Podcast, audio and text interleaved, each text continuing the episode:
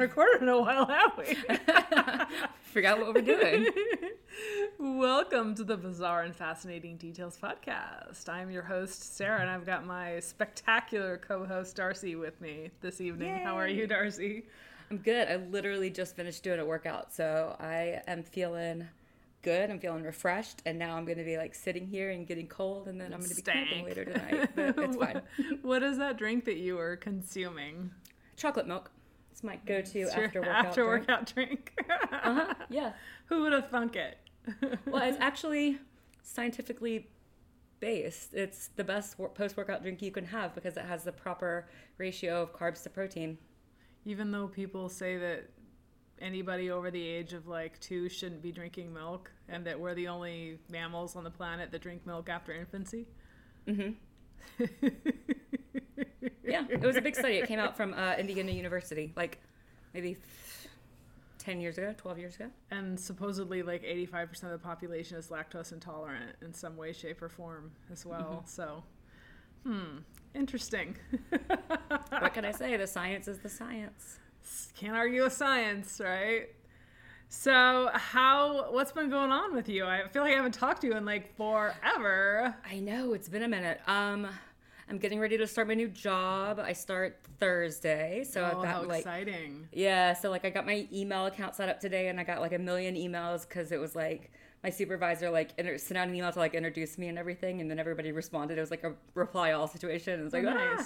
And so um, it went to my work email and my university email because we he didn't. I guess he just included both of them just in case. And so I have like 50 emails and like 25 of them are duplicates. So I've been like weeding through that.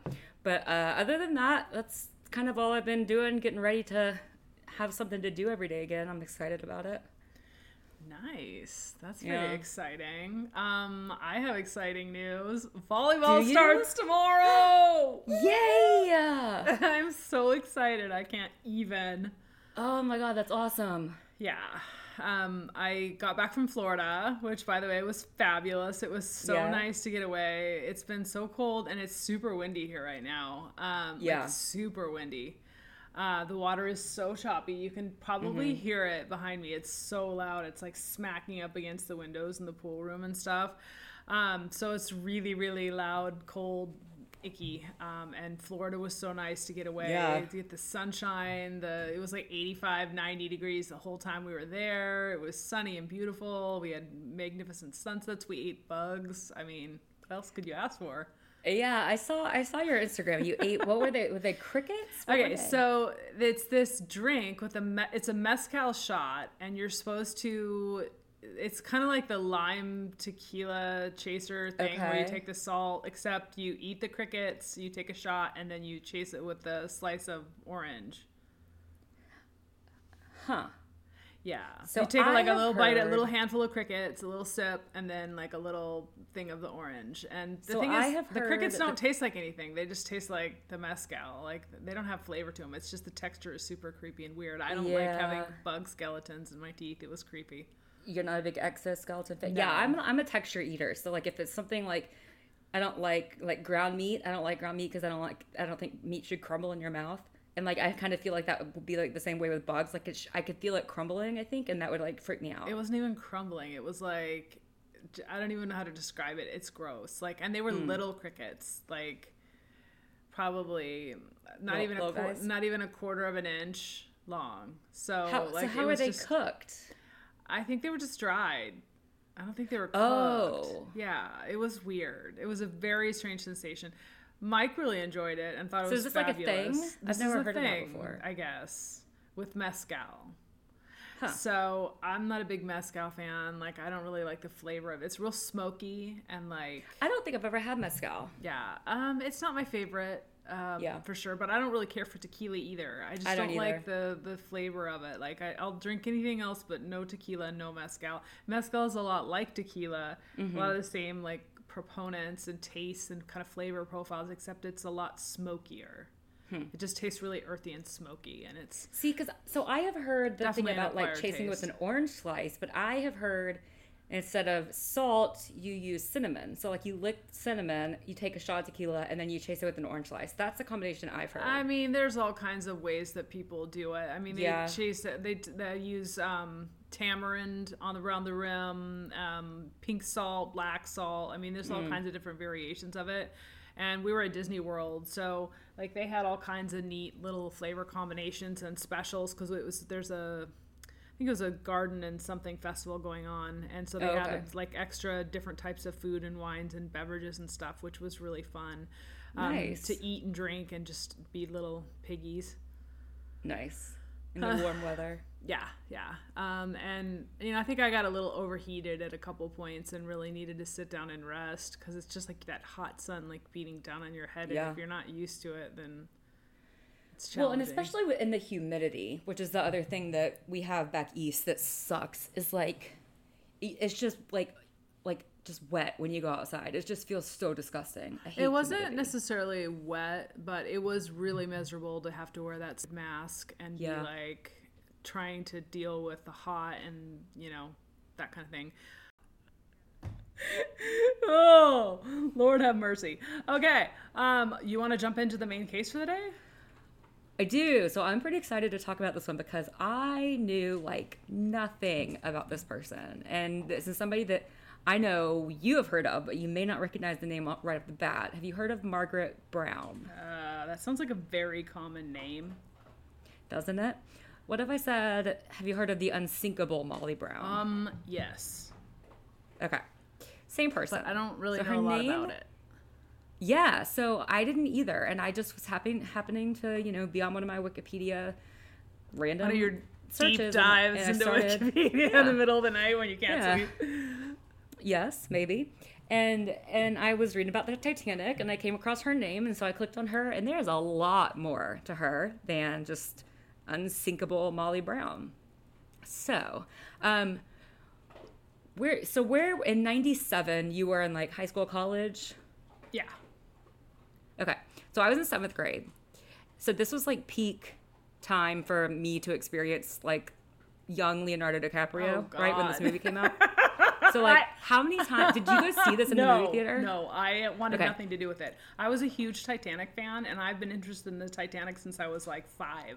Have you seen the movie No, though? Like I, ever? I've seen parts of it, but like I'm just it distresses me because I feel like it's a sacred thing to me. Like the whole the sinking of the Titanic, all the people that lost their lives, all that, and to turn it into a romantic movie just seemed disrespectful to me. But that's just me. that's just me.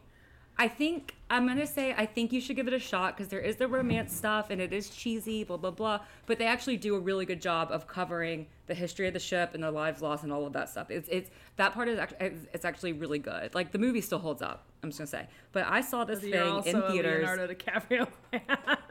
I I'm not currently a Leonardo DiCaprio fan. In seventh grade, I was the prime target audience for young Leonardo DiCaprio, but I'm not currently a Leonardo DiCaprio I fan. am. Let's get that straight.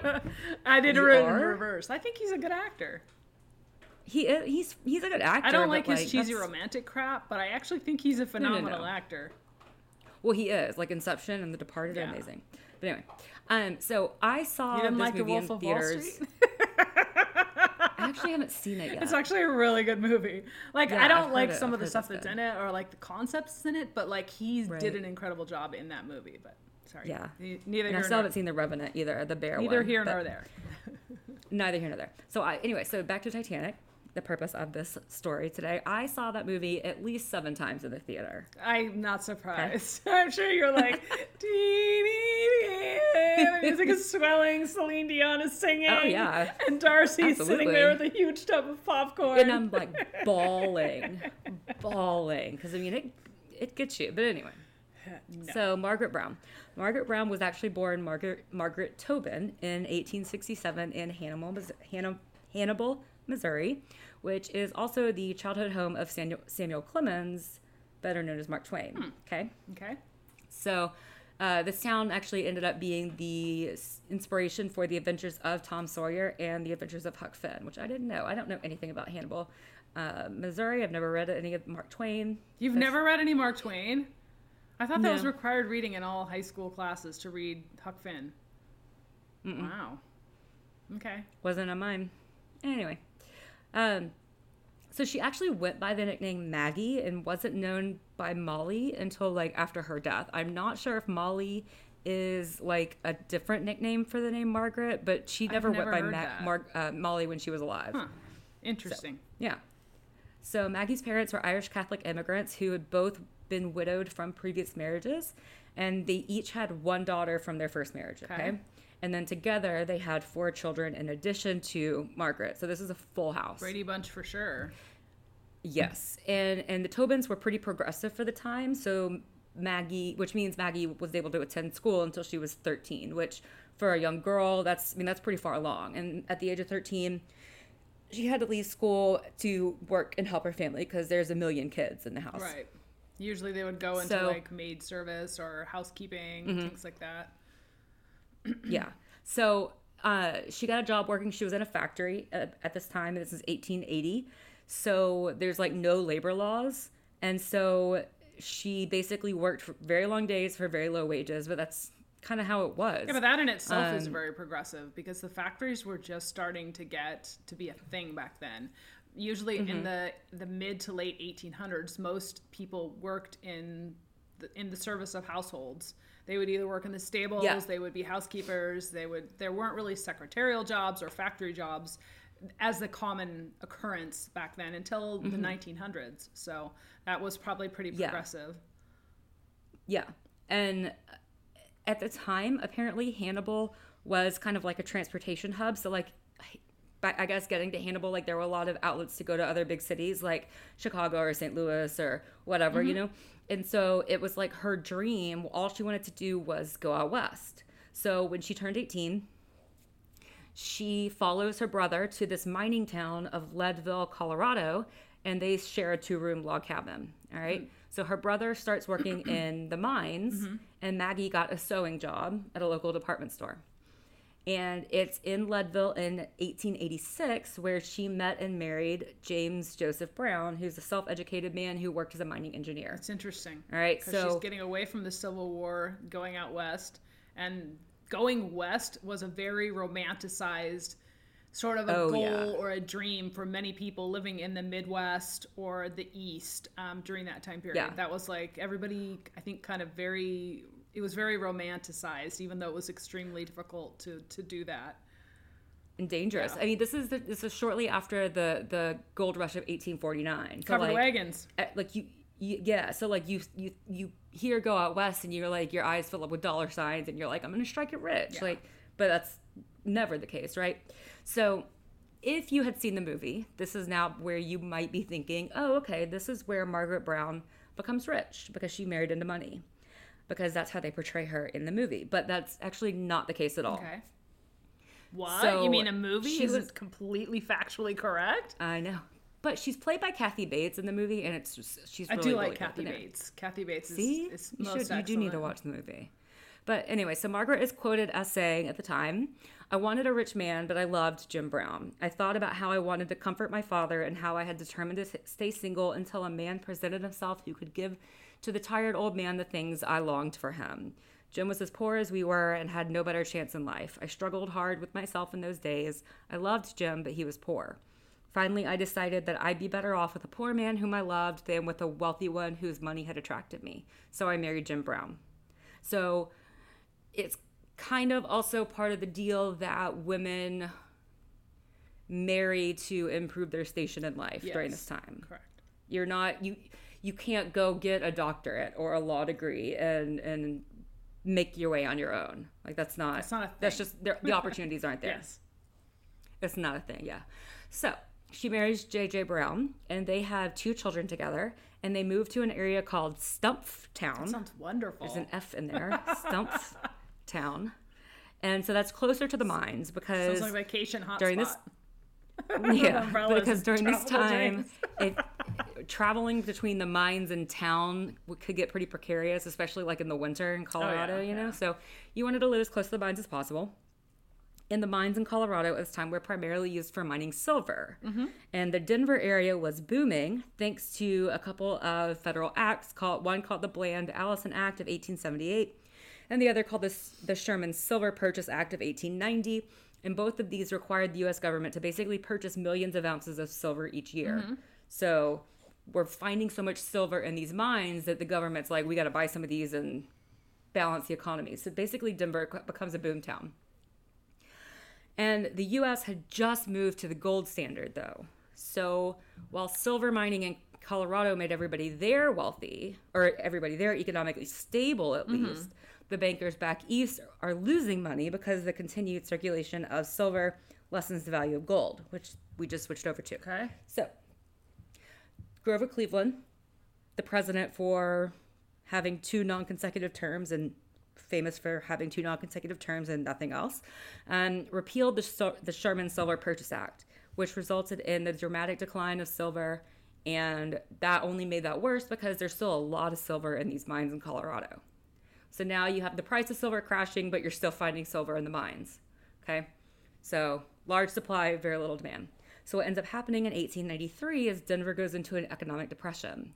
And because Leadville is this mining town, mm-hmm. when silver crashes, the unemployment rate skyrockets up to like 90%. Wow. Okay. Yeah. And even though the Browns were by no means wealthy, JJ had been promoted up to an executive position. He was now the superintendent of all of the mining properties of this company that he worked for. So Maggie is able to volunteer in the soup kitchens to help the families of the miners. And then she also gets involved with feminist causes like the Colorado chapter of the National Americans National American Women's Suffrage Association. Okay. So this is 1893 and she's involved with women's suffrage, all right? Okay. This is 30, almost 30 years before women, women are allowed to vote. Uh, where's my spot? All right. So that same year, JJ has an idea. So I don't know how mines work, but the way this information kind of read, it seems like silver was maybe closer to the surface and gold was deeper. So like JJ thought that if they were just able to dig a little bit deeper past the silver, they could find gold in some of these mines. So he develops this method to like hold back the sand to keep from falling in on them as they dig. And in the 1893, the Little Johnny mine, which is one of the mines that he is in charge of, struck struck gold. Wow. So by the end of October of that year, the mine was shipping 135 tons of gold ore per That's day. crazy. And in appreciation for this discovery, the company gave JJ 12,500 shares of the company and a seat on the board. Wow. So the Browns are now millionaires, like millionaires in 19 in 1893. Wow. Millionaires. So billionaires now probably. it's it's it's at least in the tens of millions, probably hundreds of millions. So in 1894, the Browns buy this Victorian mansion in Denver, and then three years later, they buy they build a summer home in Southwest Denver, and that kind of seems like doesn't make a lot of sense to me because like usually you have a summer home like way far away from your normal home it like if you're like of the money class, away. but like, yeah, it's like, oh, and then on the other side of town is our summer home. but anyway, what do I know about having multiple homes? So this is when Maggie really kind of gets into philanthropy. So she becomes a charter member of the Denver Women's Club. She helps fundraise for the construction of Denver's Cathedral of the Immaculate Conception, which is still around and it's like a super gorgeous church and she works with a local judge to help destitute children and she actually helps lay the groundwork for the modern US juvenile court system. wow. So like whether or not you think that's a good thing or a bad thing, that's a pretty impressive Yeah. thing, right? Like at the time like better than them being treated as adults in theory. Um so the area though is still in a depression and there's slums that are developing on the outskirts of town. And so Maggie works with a bunch of reformers and advocates to install public baths in the courthouse. And she also advocates for more public parks and other city improvements. Okay. Okay. And she's also furthering her own education that she had to cut short. So she attends the Carnegie Institute in New York. Does she sleep she at becomes- all? Because it sounds like she's Unsure. going twenty four seven. Unclear. Um, uh, she's paying somebody to sleep, I think, at this point. But she becomes fluent in French, German, Italian, and Russian. Wow. Yeah. So she starts hosting parties in Denver that are attended by like the social set. She, she becomes like a society lady, but she never actually gains like entry into like the most exclusive club, which is called the Sacred 36, which is apparently like back in the day, you used to like name your super secret clubs or whatever. So it's run by this woman, Louise Sneed Hill, and so she could never really get that in. And in the movie, this is kind of what they talk talk about her as being like new money, as if that's a bad thing. Like she's not a Rockefeller or an Astor, Yeah. so like her money's not as good, right? Um, can we make a club and name it? Yeah, it's called the I Don't Have Any Money Club. it's a super exclusive club. yeah, yeah. Anybody's welcome. Uh, you just have to also not have any money and be in a lot of debt. It's great. It's fun. So, in 1901, Maggie runs for the state senate. okay. Women, again, are not allowed to vote, and she's running for state senate. So this defies all contemporary conventions. So apparently, like the modern con- the the convention of the time was that like a woman's name should only be in the paper three times when she's born, Married, when she's when she married, dies. And when she dies. Yep. Have you heard that before? I've never heard that before. Yes. Well, That I was shocking. a history major, so Oh, I did that's true. study women's history. So. True, true, true, true, true. so Maggie's not having any of that, right? She ends up uh, withdrawing from the race prior to the election, though. But by all accounts, this is like when she hits her stride. Like she becomes a strong, independent woman after this run. Okay. So uh, in 1902, Does it say what her the husband Browns thinks go- about all this? It doesn't say, but we'll kind of interesting. we'll piggyback Okay. into kind of what they, what happens with that.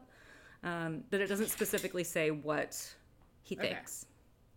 So in 1902, the Browns go on a world tour because that's also another thing you did when you had a lot of money. You just traveled the world for like six months out of the year. So they go to Ireland and France and Russia and India and Japan. Um, and Maggie's fluent, up. you know, in like half of these lang- languages, right? I want to go. So. Maggie, yeah. So Maggie even wrote travel articles for her hometown newspaper about the caste system in India. Oh my god! So like even when she's traveling, she's working. Wow. Okay. Unfortunately, the marriage to JJ was not successful, to answer your previous question, and they quietly separated in 1909. again, so they didn't actually ever of. divorce. yes.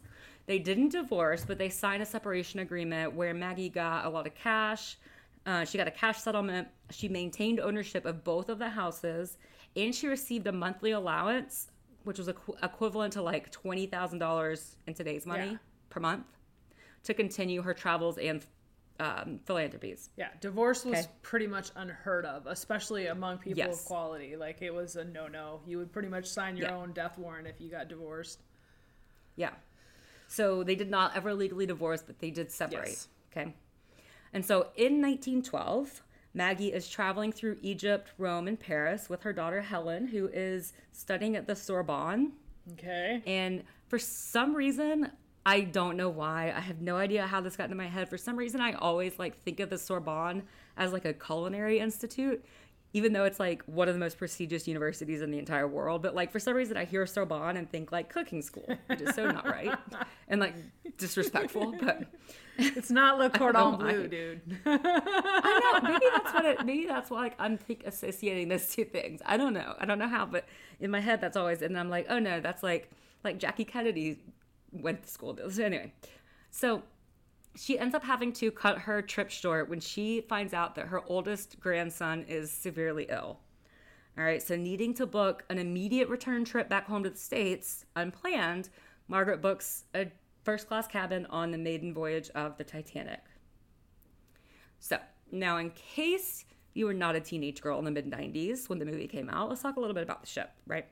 So, the RMS Titanic was a British transatlantic ocean liner operated by the White Star Line. And the White Star Line was famous for its large ocean liners, which were being launched because they needed to compete with the Cunard Line, which had just launched two of the fastest ocean liners in service, the Lusitania and the Mauretania. Lusitania might be a familiar ship name to you if you're a history buff, because that ship also doesn't make it out of this decade. So the White Star uh, line says that if they can't make the fastest ships, they'll make the biggest and the most luxur- luxurious. And the reason that the ships were so popular and famous back then is because obviously planes weren't invented yet. So if you wanted Yep. to go anywhere, you had to take an ocean liner, and anyone of Yep, so quality you might as well travel. did it at frequently. so Yeah, and you might as well travel in like the height of luxury. yes, Um, and like first class tickets cost like four thousand dollars in nineteen twelve. wow. So yeah, so like Anyway, but um, so so the Titanic was the second of three of these ships that they're building. The first is the Olympic, and the third is going to be the Britannic. And Titanic is built in Belfast, Northern Ireland, but because this is like before the split of Ireland, it's just Belfast, Ireland. Um, in 1911, it's almost 900 feet long. Its breadth is 92 and a half feet. It has a total height of 104 feet, and it displaces more than 52,000 tons of water, which is like astronomical at the time. So they have those pictures. I don't know if you've seen these pictures where they have like the Titanic compared to like a modern cruise ship. And it looks like literally like a goldfish compared to like a shark. Like it's it's teeny tiny. But in 1912, this was the biggest ship on the ocean. It's just like the Empire ship. State Building was so impressive back then, but now when we look at all the other things that we've built, it doesn't seem so impressive. Same sort of a Exactly. concept. Yeah. So the interiors of the ship contain compartments which could be closed off by watertight doors, leading many to claim that the ship is unsinkable. So the idea is if these compartments are breached, you just close the watertight doors before it gets to all the other compartments and you just sail on. You might lose some time, but You've just you got water on, in a single compartment, and you can fix it Yeah. and drain the water out eventually. Yeah. So the maiden voyage was to be from Southampton, England on April 10th, and they were going to arrive in New York Harbor on April 17th. And because they're traveling through the North Atlantic Ocean, they had been getting warnings from other ships about icebergs off the coast of Newfoundland, but or Newfoundland, but because the ship was quote unquote unsinkable, contemporary thought was that icebergs weren't really a danger because they weren't not really a danger to ships this large because we had gotten past like we basically constructed past the danger of icebergs like there had been a head-on collision a couple years before of a ship with an iceberg and like there was no problem so they just maintained their speed they didn't slow down weren't worried about it Okay. the, the ice warnings were more like advisories so nevertheless uh, at april nope at 11:40 p.m. on April 40th, the lookout spotted an iceberg directly in the path of the ship.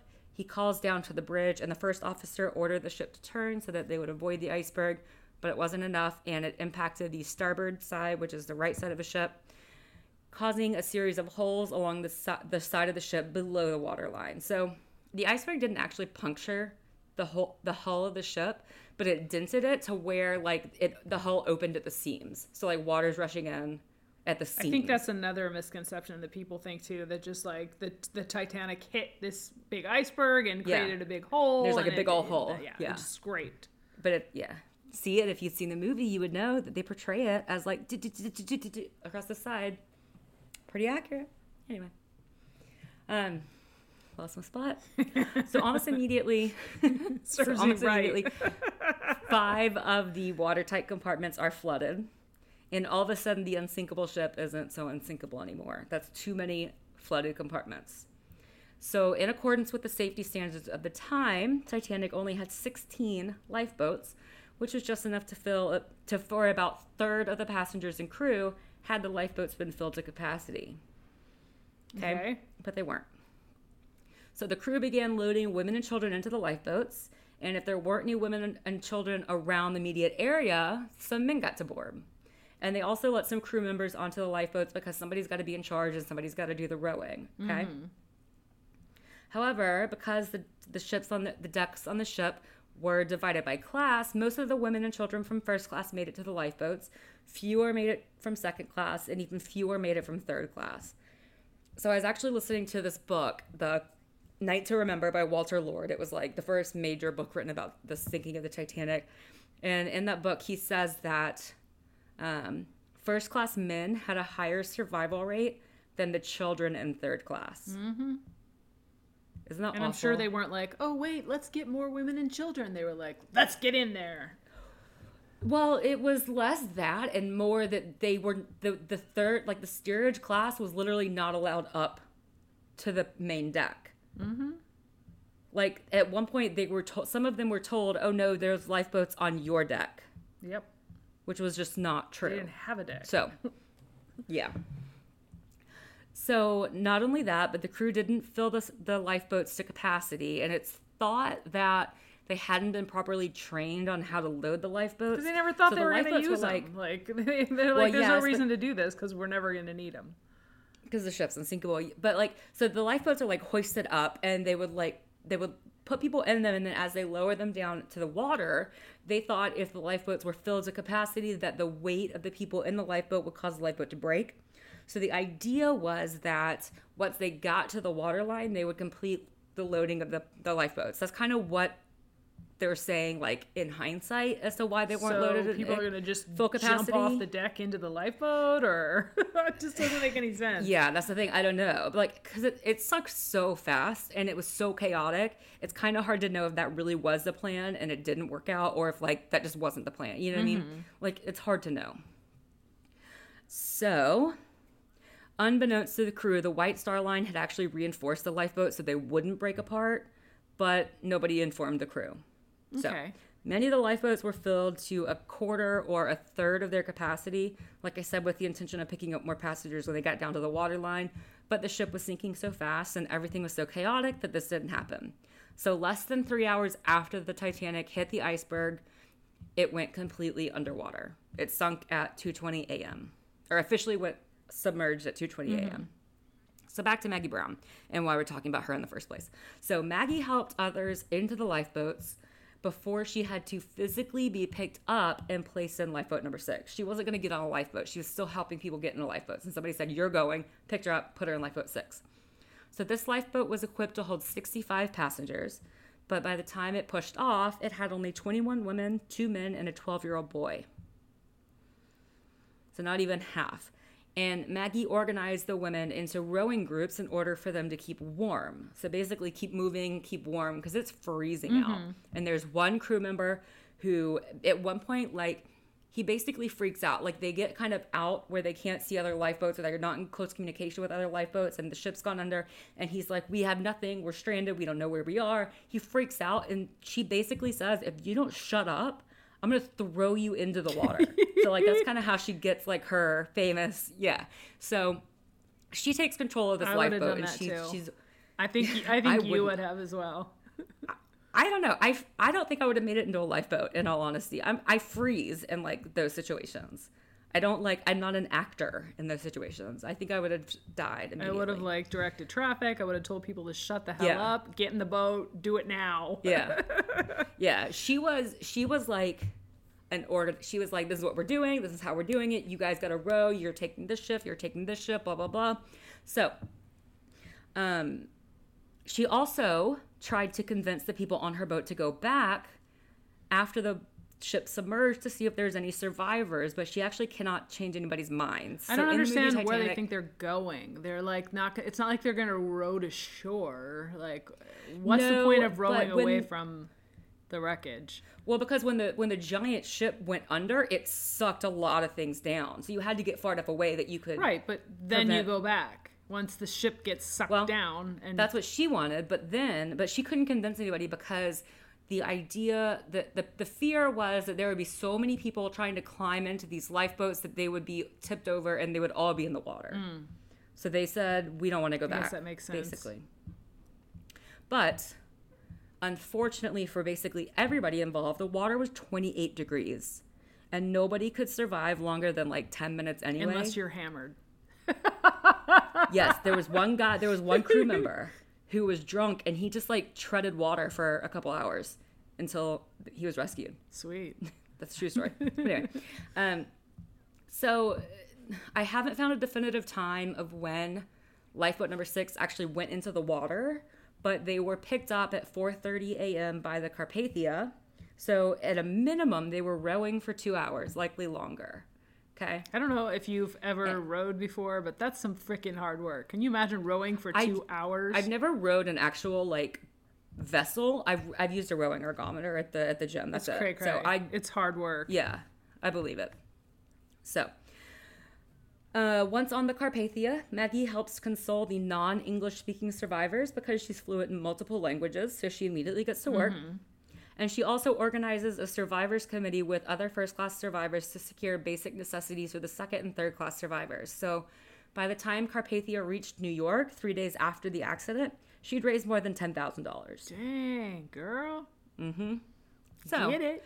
Maggie's Maggie's story of heroism made the rounds, and she uses her newfound platform to talk about things that are important to her. So she's talking about labor rights, women's rights, education and literacy for children, and historic preservation.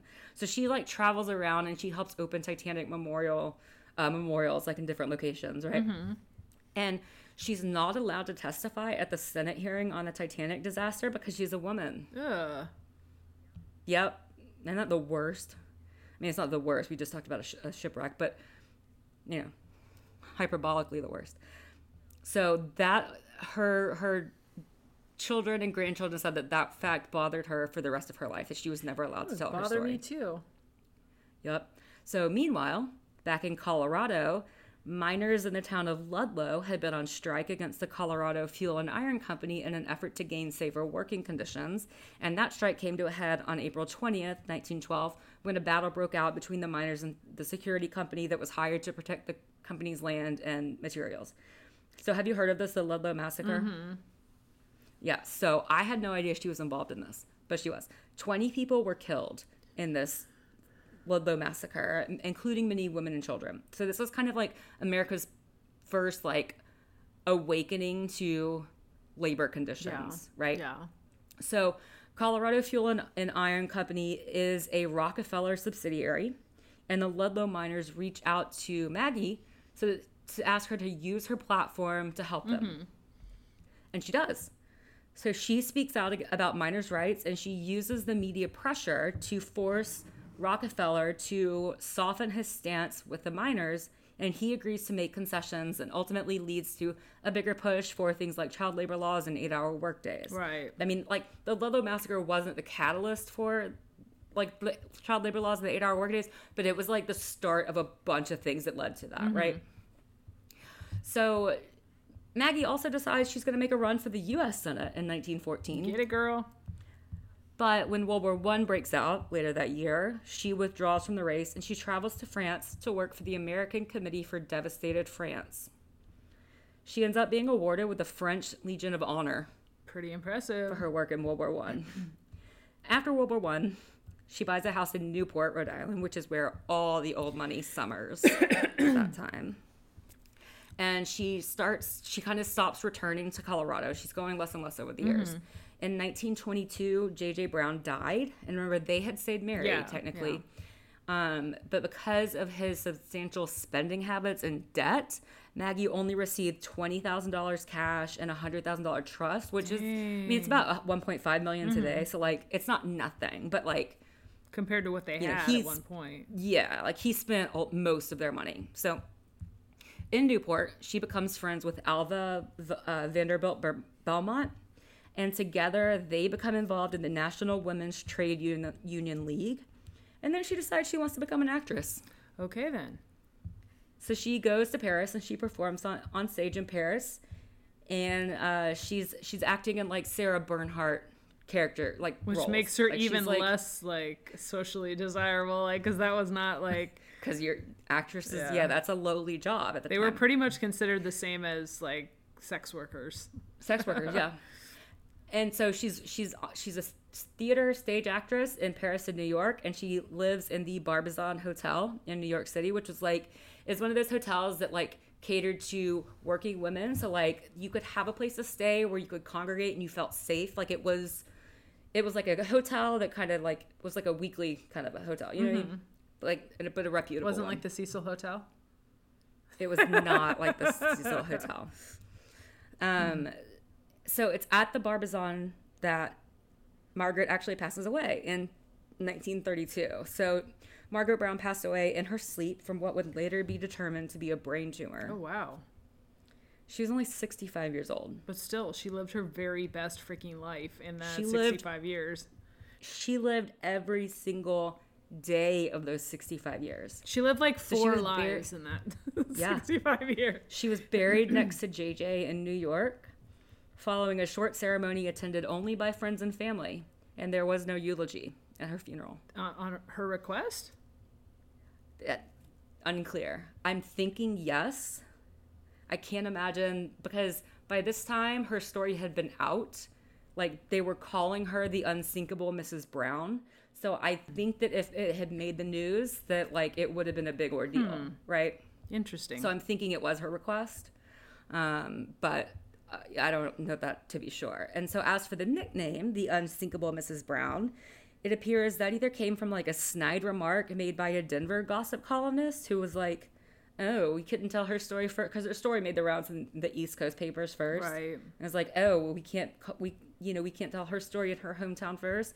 Well, the unsinkable Mrs. Brown, blah blah blah. Like so it's kind of one of those, or it came from a novelist who wrote a very loosely based romantic biography of Maggie Brown's life, talking about how like a waitress in Leadville marries rich, and she goes on to certain like to work to travel the Titanic's maiden voyage, and she saves all these people. Like it's a very loosely based Yeah. novel based on uh, Margaret Brown's life, but that is a story of Margaret Brown, and it's so much more fascinating than just what what you think of when you you think of her name, the unsinkable Mrs. Brown. She killed it. Yeah, isn't that awesome? If we could all just like have that kind of life, that would be pretty amazing. Dude, I don't have the time. That's like what happens when you that kind of grab life. life by the balls. Yes. just do Yeah. it. It's honestly like if I had that kind of money, that's honestly like what I would like to do. Like if I didn't have to work, I would love to do stuff like that. To like to just work for charities and like just work for causes like that are important to me. I would love to do that. Just- but like it's not reasonable for me to because I have like I have to have a job. Yeah. But like if I ever hit the lottery, I would love to She do just that. sounds I mean not the shipwreck part like though. she did what she wanted to do to make herself happy and i feel like we Mm-hmm. would all be so much more content in life if we were able to do that too Absolutely. And it was a time when you were supposed to think about what your husband thought. Like you were supposed to consider that and actually you were supposed to do what your husband thought. And she's like, "Nah." in many ways like i feel like i would love to go back in time and that i would really enjoy certain periods of history but then i think about the issues with women's rights and the fact that we didn't have control of our bodies. We couldn't own property. We couldn't vote. We couldn't you know we couldn't inherit Yeah. things we couldn't divorce somebody like there were so many things that women couldn't do and weren't allowed to do that i think people don't realize how limited a woman's ability to do Mm-hmm. anything was and her husband had complete control over her he could beat her he could rape her and she had Yeah. no recourse and so she she grew Yeah. up with that And- lived through that Yeah. And I think that when, like, in 97 or in 64, when Night to Remember came out, you know, like, I think we. We hear the stories of the Margaret Browns and the Astors and the and the the Strausses, like the Strauss family that started Macy's, like they both died on the Titanic, and we hear those stories, and it's like romanticized as like this like amazing story of sacrifice and will and determination and all this stuff. But those are like that's not the common right person. The common person doesn't have Right. Vanderbilt money. The common person doesn't have a department store that they they've started from scratch. And You know what I mean? unfortunately, I, think history is written from a perspective of the person with the department store rather than 100%. the person who cleaned the floors in the department store. And I think that's why I was so I've always been so interested in social history and history of women and minorities because it tells the story of the unspoken of people that ha- aren't covered mm-hmm. in history books that mopped the floors and that sewed the clothes and that took care of the families. I always have just had such a fascination for the real parts of that. Like when I go to museums, I want to see the combs and the underclothes and the things from the people that actually mm-hmm. r- ran everything. Because to me, Yeah. it's, it's much more interesting than looking at some posh person's purse or shoes. Yeah. Although don't get me wrong, I want to see the person in the shoes too, but I want to hear every I want to hear everyone's stories, not just the person Yeah. that owned the big fancy house. Well, because what happens is we we learn the perspective of the person who owns a big fancy house, and we think that's just how it was. That's not how it was for everybody. That's not how it was for ninety percent of the people. You know what I mean? So, but I thought I thought her story was amazing when I actually read it because I I knew about the Ludlow massacre. I had no idea that she was like a negotiator in it. Like I had no idea that she was the first woman to run for U.S. Senate. Like I had no idea that she did all of this stuff, and she's just like Dude, I wonder if she's hanging out with Eva or Ava Perón. Eva Perón right now. Ooh. They're hanging, they're kicking it, they're talking, they're they're Dude, running talk about stories. like a dinner party that you could have with anybody dead or alive. You know what I mean? yeah, Those yeah. two. And Eleanor Roosevelt, throw her in the mix. Yes. I Oh think my I would like to like chat with Lady Bird Johnson too. Like, I Really? think she's a pretty fascinating woman. Eh. She pretty much ran the whole presidency. She was the one that like gave Lyndon Johnson his ideas and if you know anything about her, like go li- there's a couple of podcasts about her. She was amazing. She pretty much ran the show. I don't think she gets any credit for it, but she pretty much directed him. Are you sure you're not thinking of Edith Wilson? Nope. Talking about Lady Bird Johnson. Because Edith Wilson did that too. She after like Woodrow had advised him, and he had had a heart, a major heart attack. She advised him No, I did- the I did know presidency. that. Like there was all kinds of stuff know. that she was part of behind the scenes in kind of directing traffic that she doesn't get any credit for.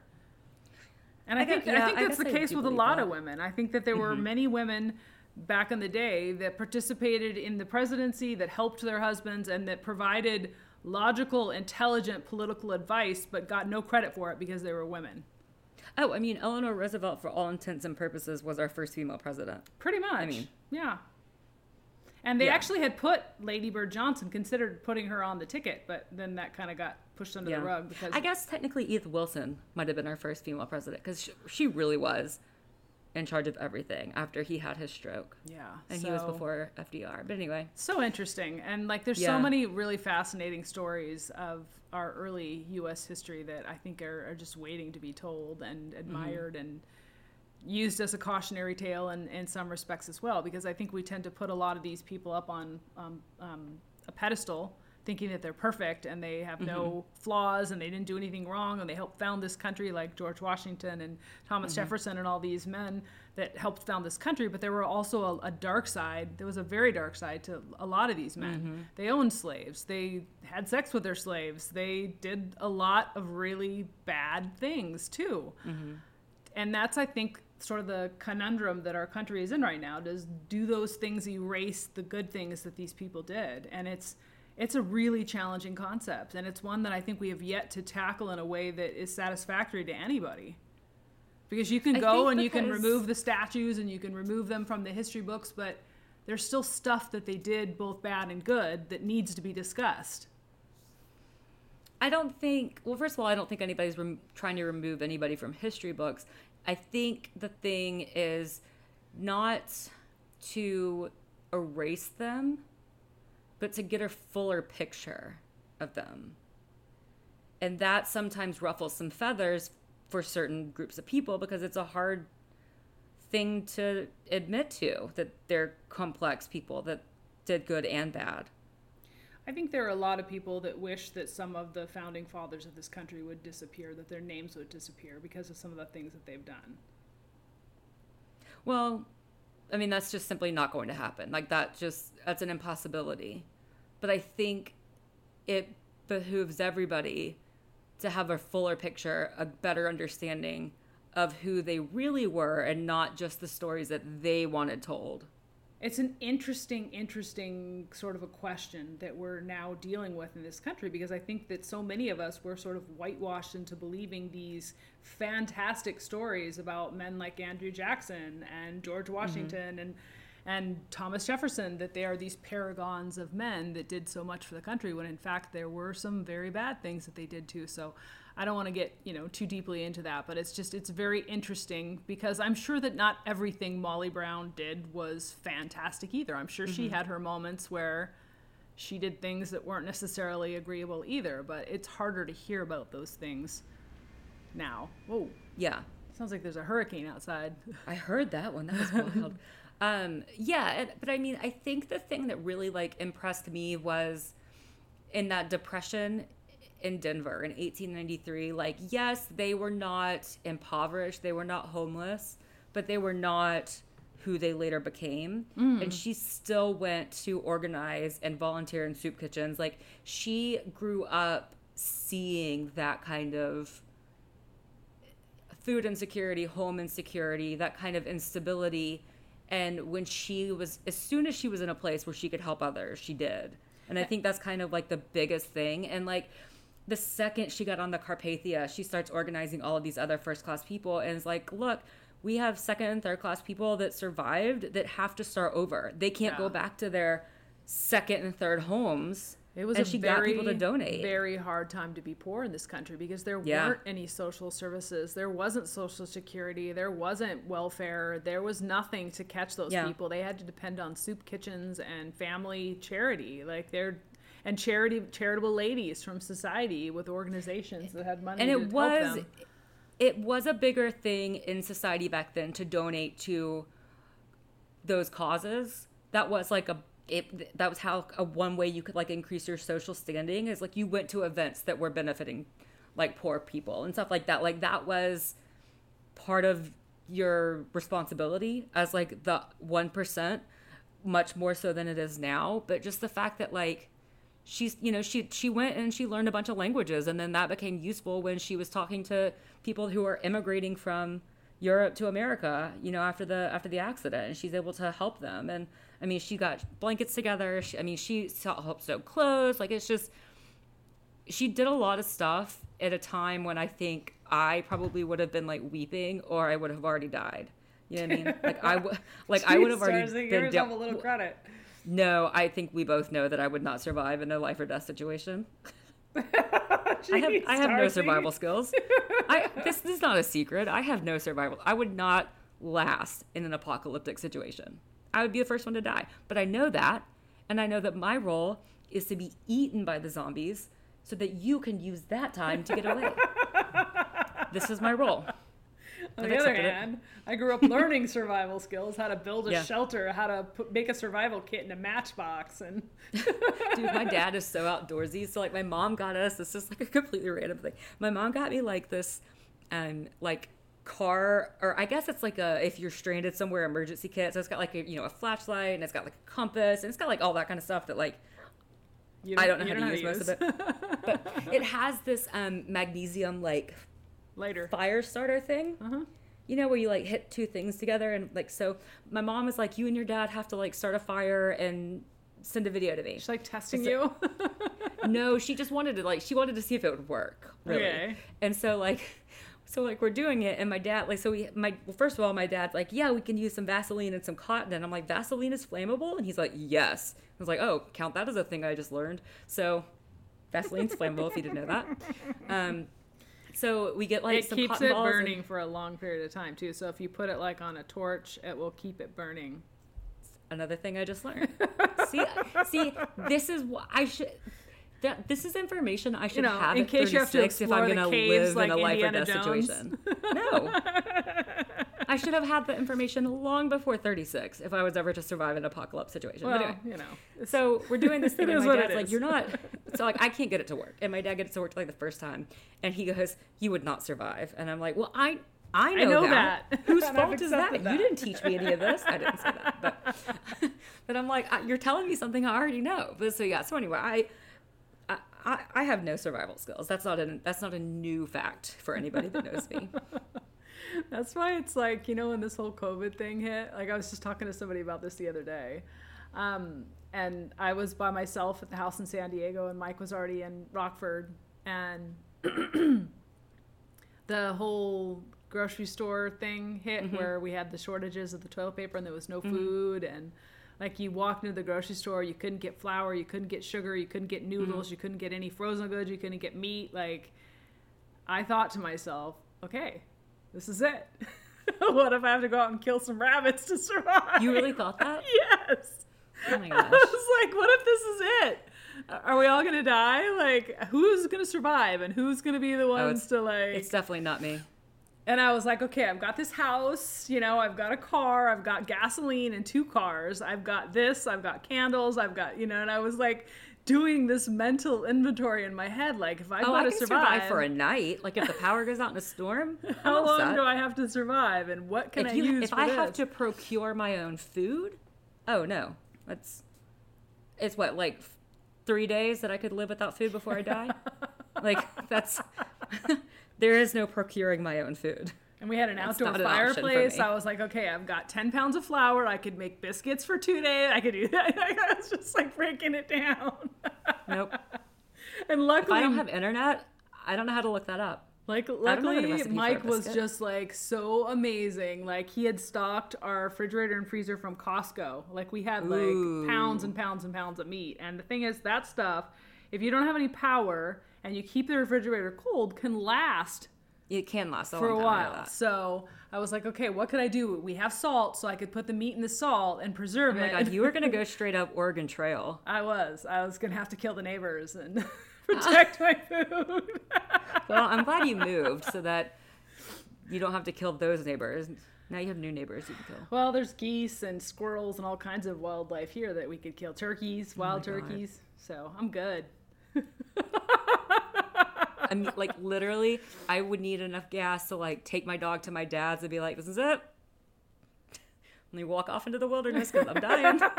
like, take care of my dog. like, I have nothing. I'm so I'm so useless. Like I'm Yikes. I'm like hurtful. Like I'm harmful in a situation where you need somebody to be useful. Like Okay, I would I don't want. I don't want to be anywhere near you when the apocalypse goes down. That's what I'm saying. Use my death as time to get away.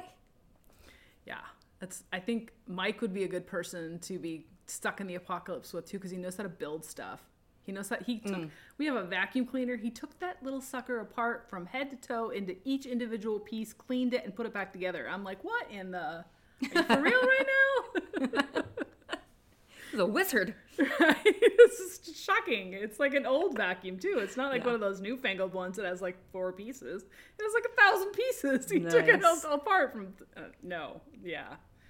Sign me See, up. I'll do the survival. the I'll build the shelter. You're the, yeah, you're I'll the hunter gatherer.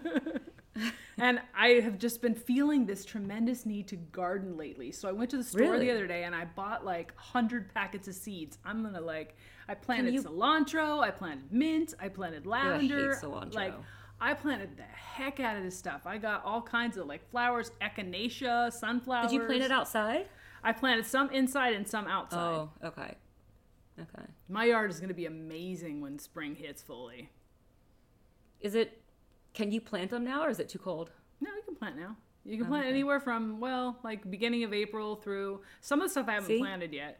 But This is be- again another fact that I don't know. beginning of April through August is when you should plant. But the thing I is, if buy you, my herbs. if you want stuff to really grow and be significantly ripe and mature, you should probably plant it somewhere in between the middle of April and August. Oh, But hmm. it depends on where you are too in the country. Like right. Obviously, it's California. You can plant any time of the year. Yeah. Here, Man. I'm so excited about year-round fresh produce. Oh, yeah. it's gonna be a while before I get to move back out there, but oh, But the thing is, like, everything comes from Mexico now, anyway. So even if you're in the. Midwest, you still get good stuff. So, yeah, but not in season. but I want to grow my own stuff. Then I don't have to. We get like, like in winter, we get crappy produce here. But anyway, anything else you want to it's our add? time to wrap it up. it's time to go ahead and wrap Um, it up. No, don't rely on me in a survival situation. But I think I made that clear. I think I drove that point home. So, in summation, In summation, Molly Brown was unsinkable. Molly. Brown is who you want. Darcy, Darcy is who you not do not so want. Darcy is Not the one. yep. And I'm not sinkable just because I'm chubby and buoyant. I would float to the surface, and since I'm so drunk all the time, I would survive. I'm a pretty good swimmer, but I don't think I could make it in 28 degree weather. I don't think I could be like that guy and just tread water for hours. I would be so hammered that I would survive. That would be how it would go down. honestly, honestly, this is my lasting note. I would give up so fast. No way, dude. I would drink an entire bottle of whiskey. 100%. I would be totally Nope. hammered, and I would That like would float it up out, faster. and I would be good to go.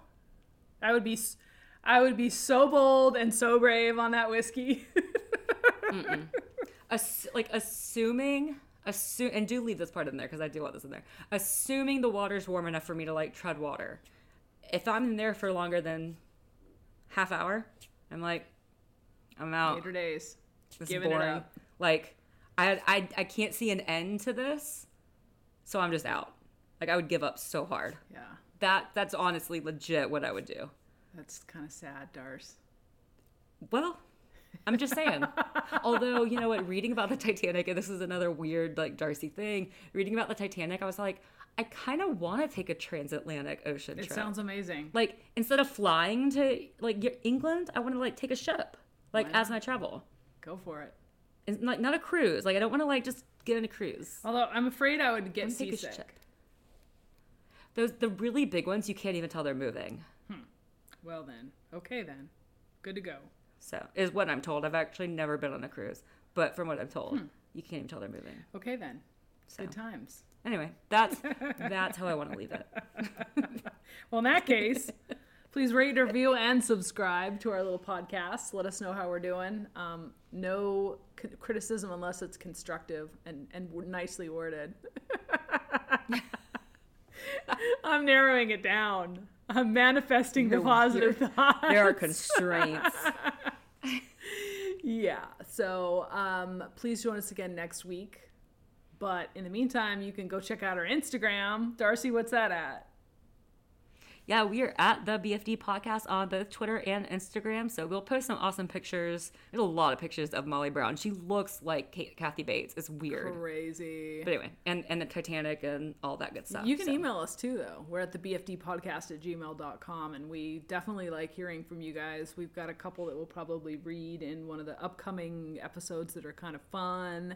And until then, please join us next week when we talk more about weird, wacky, and wild cases and just amazing people as well. Um, damn it. Stay safe. Keep it real. Stay safe, keep it real, and always live your very best life. Bye. Bye, guys.